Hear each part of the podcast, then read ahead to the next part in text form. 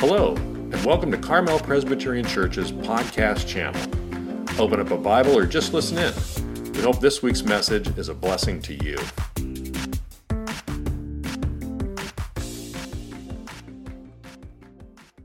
Hey, when I was in high school and we were we had like a thousand person auditorium and our pastor would bring up like a dozen footballs and he would just throw them out to the congregation. And I thought about doing that this morning, but I don't trust myself. And I don't trust you all. So I'm, I'm not going to do it. Plus, I just have no idea how to tie it into a sermon. Like, I just, I don't, I, I don't know how he did it either, but I remember him doing something. So you can't tell now, but I used to be a long distance runner. And I ran my first and only marathon in Miami the winter before I left sem- for seminary in Pasadena. I had meticulously trained my body to run dozen, dozens of miles a week. I think I got up to like 60, 70 miles a week um, before the marathon. But each and every one of those miles was logged on very flat terrain in Virginia Beach, Virginia. And as it turned out, there's no such thing as flat land in Pasadena. And so one Saturday morning, I ran up Lake Avenue for seven miles straight uphill. And it was slow and it was grueling. But my, my body seemed to handle it pretty well. And then I turned around and I looked downhill and I was like, oh, yeah, this is going to be fun. The next seven miles are going to be way easier. And they were. They were much easier and much faster. But guess what?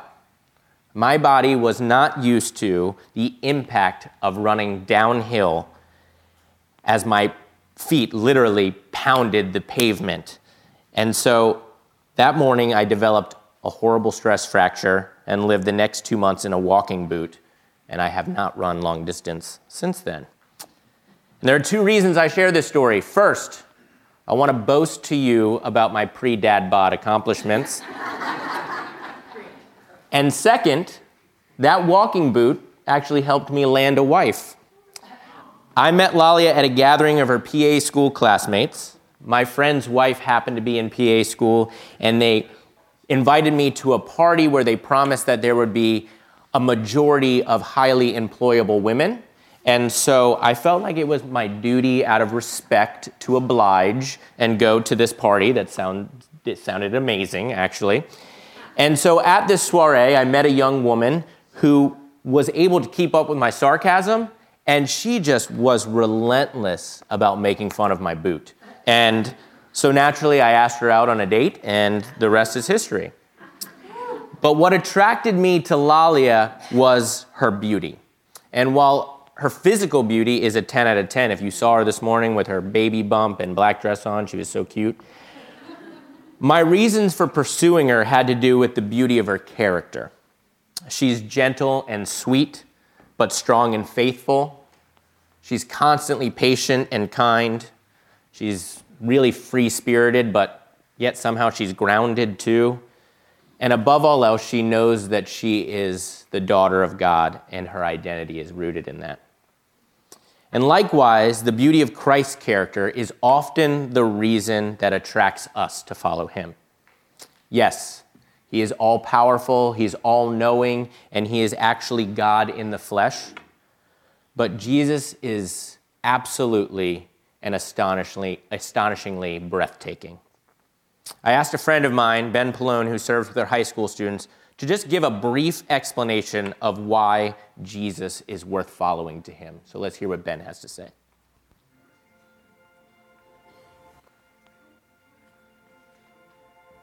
Yeah, I believe in Jesus because I believe in his compassion. I believe that Jesus came to those that weren't perfect and he would continually seek those people out where they were. If you take the woman at the well, or if you take the woman caught in adultery, he always came to where they were at their place and he always showed them compassion. And that's what really drew me to want to believe in Jesus was I saw the difference in him reaching out to people and really loving them for who they are and showed them compassion. So sometimes I've seen, kind of in my life, the beauty of Jesus shine through in specific moments is when I've been a part of the youth ministry with the high school kids, they strive for a relationship with Jesus for themselves. You see that moment in time when they make the decision that it's not just something that they go to be a part of, but it is genuinely something that they feel like they want to run after for the rest of their life. So the question of why should I believe in Jesus, it's it's because Jesus will always run after you no matter how many times you fail or how many times you fall, no matter how many times you mess up or screw up. Jesus is always there with compassion and love, um, just there to be with you with open arms. And that, that is the true beauty of Jesus. So, Ben is a man who understands that Jesus is so much more than just a religious leader. He is our compassionate Savior who chases after us and meets us where we are. Jesus is undoubtedly the greatest human to ever walk the earth. And so, for the next eight weeks, we'll be gathering on Sunday mornings to explore the beauty of Christ. Together, we will examine his encounters with everyday people in Scripture. And our hope is that you will be so enthralled with the character and attractiveness of Christ that you will learn these eight stories and be willing to share them with friends and family. Now, you don't need to memorize these verses word for word. Just simply remember who Jesus encounters, what did they experience when they encountered him, and what attractive character qualities did Christ exude. So, we'll start off this series with a simple and short passage. Open your Bibles or an app to Mark chapter 1. We'll be reading verses 40 through 45. And as you find that, let me pray for us. Father, as we open up your word, we recognize that uh, you are living and active, and we pray now that you would be our teacher and that you would speak to us. Use your Holy Spirit to illumine these words and make them real. It's in your name. Amen. So, beginning in Mark 1, verse 40. And a leper came to him, imploring him, and kneeling said to him, If you will, you can make me clean. Moved with pity, he stretched out his hand and touched him, and said to him, I will, be clean. And immediately the leprosy left him, and he was made clean. And Jesus sternly charged him and sent him away at once and said to him, See that you say nothing to anyone, but go, show yourself to the priest, and offer for your cleansing what Moses commanded for a proof to them. But he went out and began to talk freely about it and to spread the news, so that Jesus could no longer openly enter a town, but was out in desolate places, and people were coming to him from every quarter. I love reading the, the Gospel of Mark so it's the shortest of these four gospels, and it's, it's as if he's so excited about telling these stories about Jesus that he can't help himself, and the pen or his scribe's not fast enough. And so he's, if you read Mark's gospel, it's like, and then Jesus did this, and then he did this, and immediately he went and did this, and then, and then, and then, and there's hardly any transitions. It's like he's on Mountain Dew or coffee or something like that. He's just very excited. And in this morning's passage, Mark recounts the story of a leper who lays it all on the line in order to reach Jesus. And it's not jam packed with a bunch of details, but the depth is extraordinary. So, up to this point, Jesus' ministry is in its early stages, but he's already amassed a pretty sizable following. His growing popularity has reached the ears of this desperate man. And so the term leper has a much broader uh, meaning in Scripture. It encompasses various kinds of skin diseases. But we most commonly understand this disease to be associated with infectious lesions that, when not properly treated, can lead to permanent nerve damage and deformities. Fingers and toes can become gnarled and shortened. Crippling of hands and feet can occur. And, and in the worst cases, actually, paralysis or blindness can set in. But as for this leper, we simply do not know how long or how severe his physical symptoms were. But regardless of the severity of this particular man's symptoms, the devastating social and spiritual pain of the disease would have perhaps been even more destructive. Because leprosy resulted in one being unclean and ostracized from society and even from one's own home or family. So, socially, the commentaries say that being a leper was being equivalent to basically a corpse. And so that makes them zombies, right? So, did you know that zombies were in the Bible? So the Bible's fun, y'all. There's zombies in there. So, let's just take a moment to extrapolate and let this sink in. This man could have been a father, a son, a brother, an uncle, a husband, or all of these things. And since this disease first emerged, he would have been quarantined to a leper colony. He would have been a literal outcast, cast out from the city walls and put in a community surrounded by mangled men and women. Max Lucado does a brilliant job of painting a picture of this scenario in his book, Cast of Characters Lost and Found Encounters with the Living God.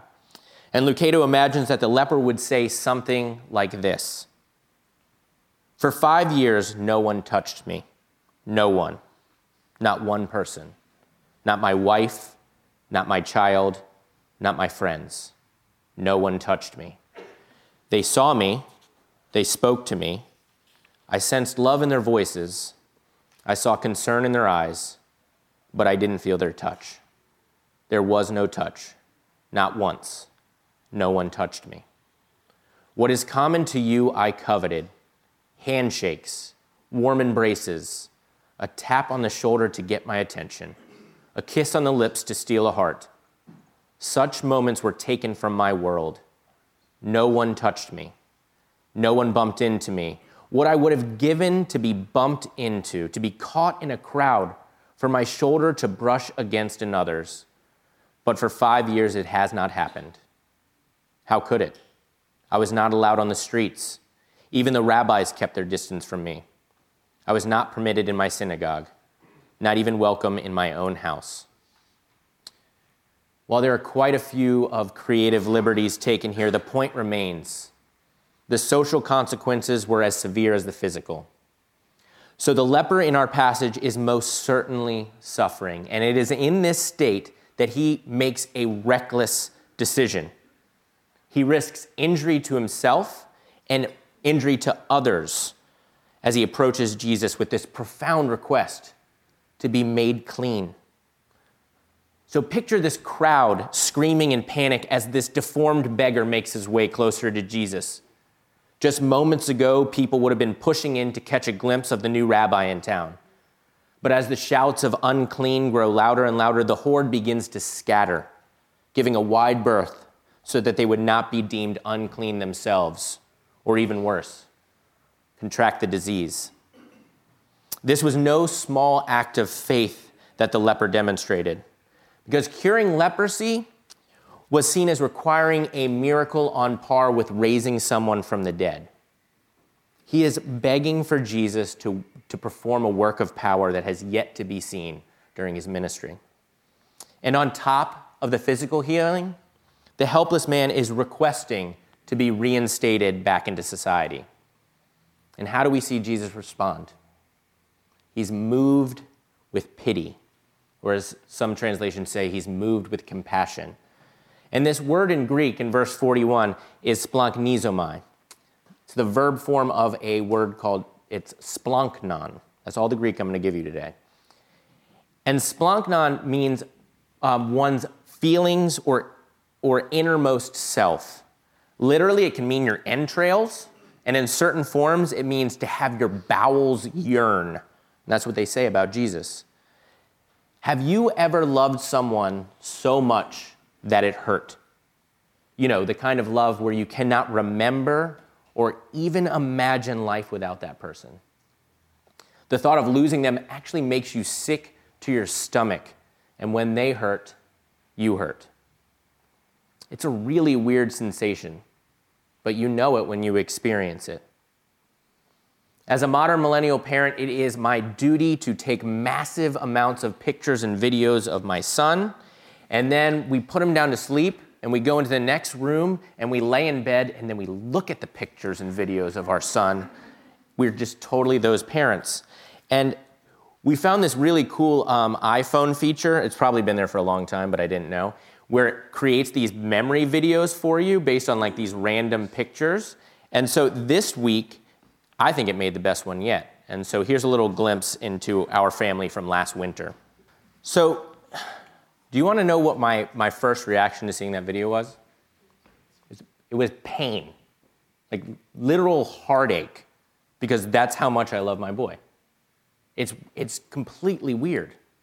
Like, I feel pain when I see that and I look at his pictures. It's because I love him so much and I want what's best for him and I want to protect him and I want to comfort him when he's sick or injured.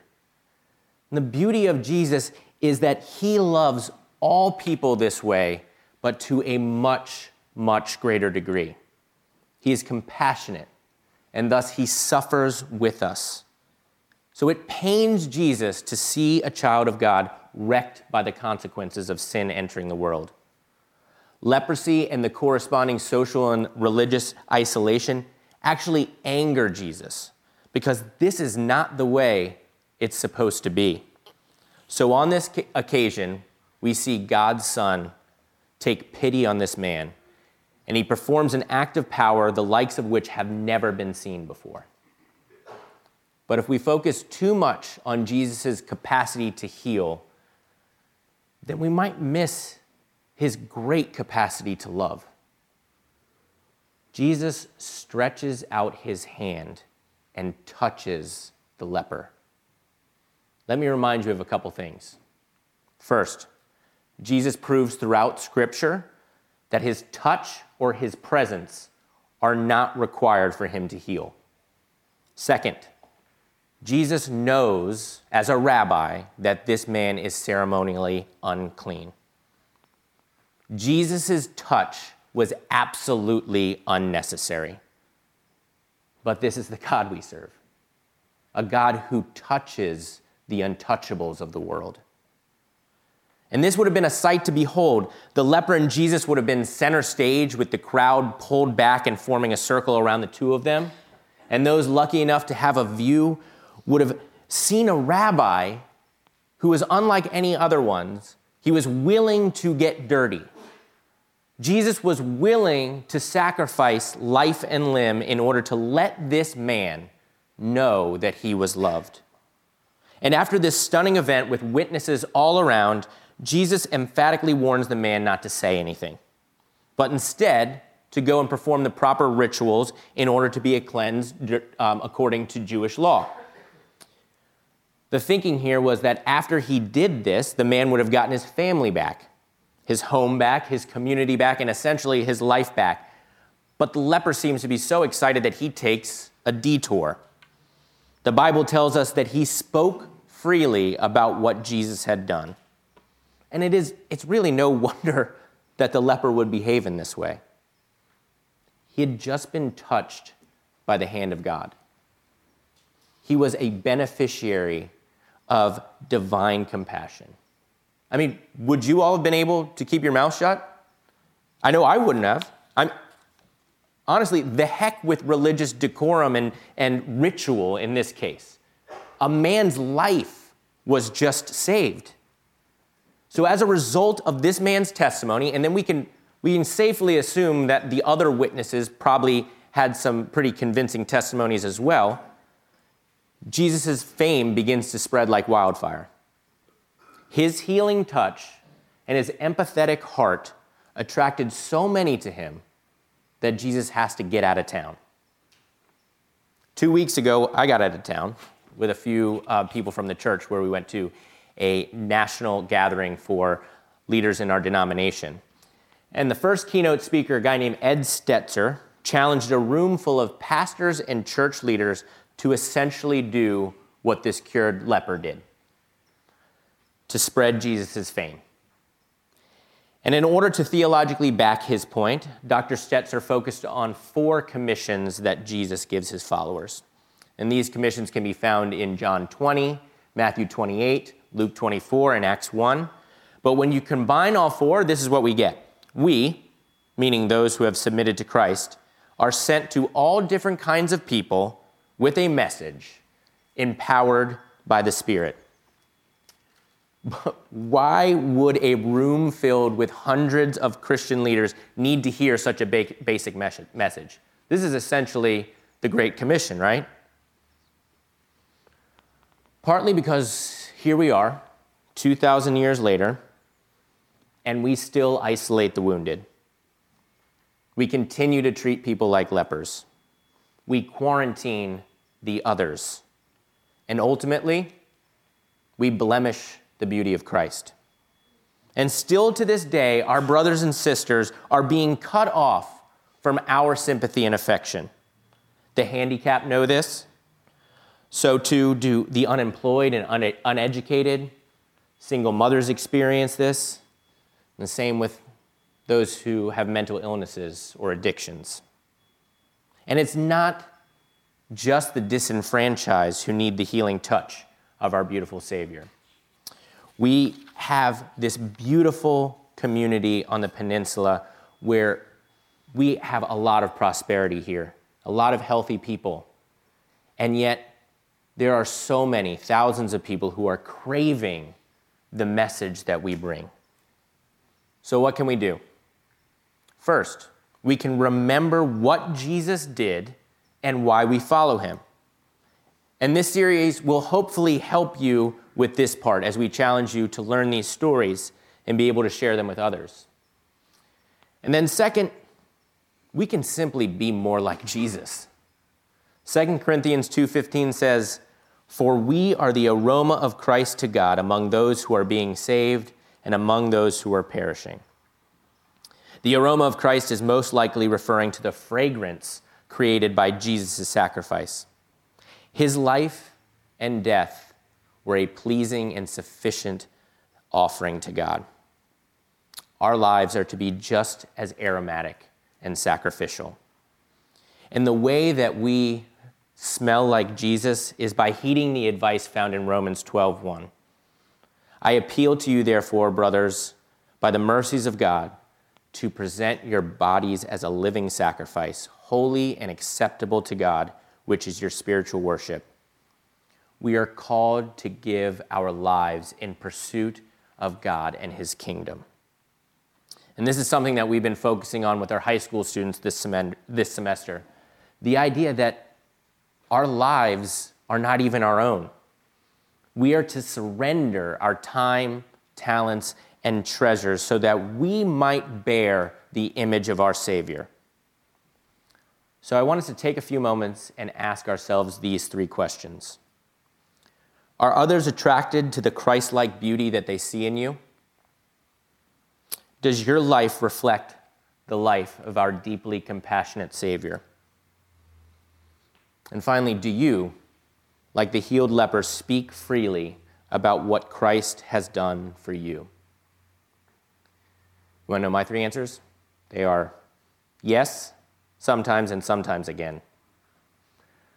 Time and time again, when I act like Christ, people enjoy, actually enjoy being around me, and they feel nourished. But that's not all the time. And as I speak to you today, I speak freely about Christ from the safety of this church. But it is still hard for me to do, even as a pastor out there in the big bad world. What will they think? Many of us will go home and root for either the Eagles or the Patriots, and we will put our allegiance behind one of those teams, put it all over Facebook, but we are scared and timid to declare our allegiance to Christ. I'm transparent before you this morning because I have this feeling that those who are here exploring Jesus or might have questions about him would just like some authenticity. And listen, we all know that we could use work in these areas. I know it, you know it, and I'll tell you who really knows it. Non Christians know that we need work in this area. You've probably heard this quote that Gandhi most likely didn't say. He said, I like your Christ. I do not like your Christians. Your Christians are so unlike your Christ. We need help.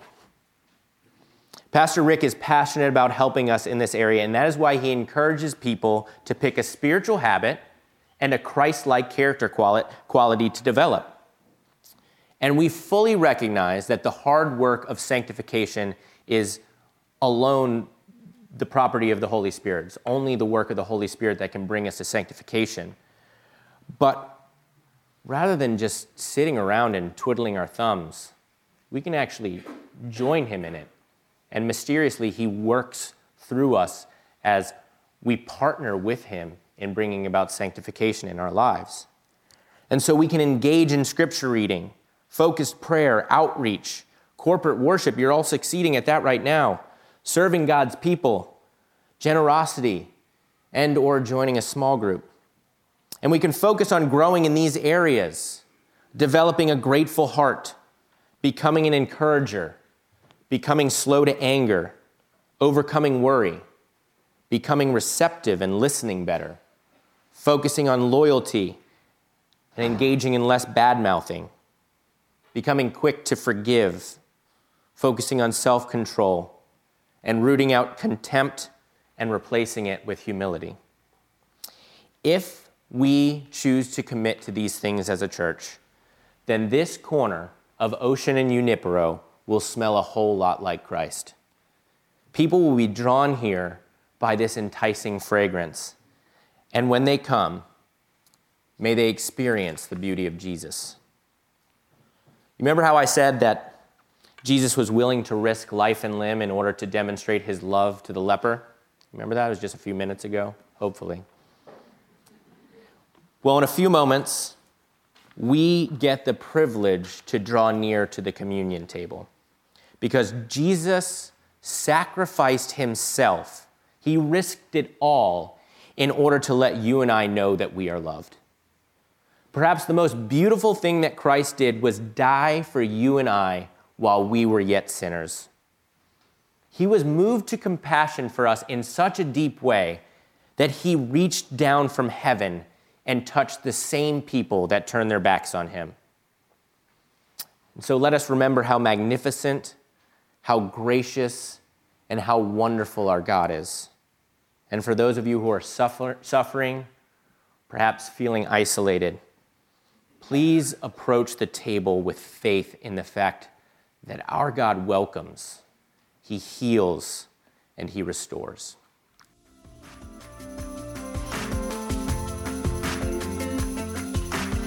Thank you for listening. For more information about Carmel Presbyterian Church, visit our website at www.carmelpres.org or any of our social media pages. Have a blessed rest of your week.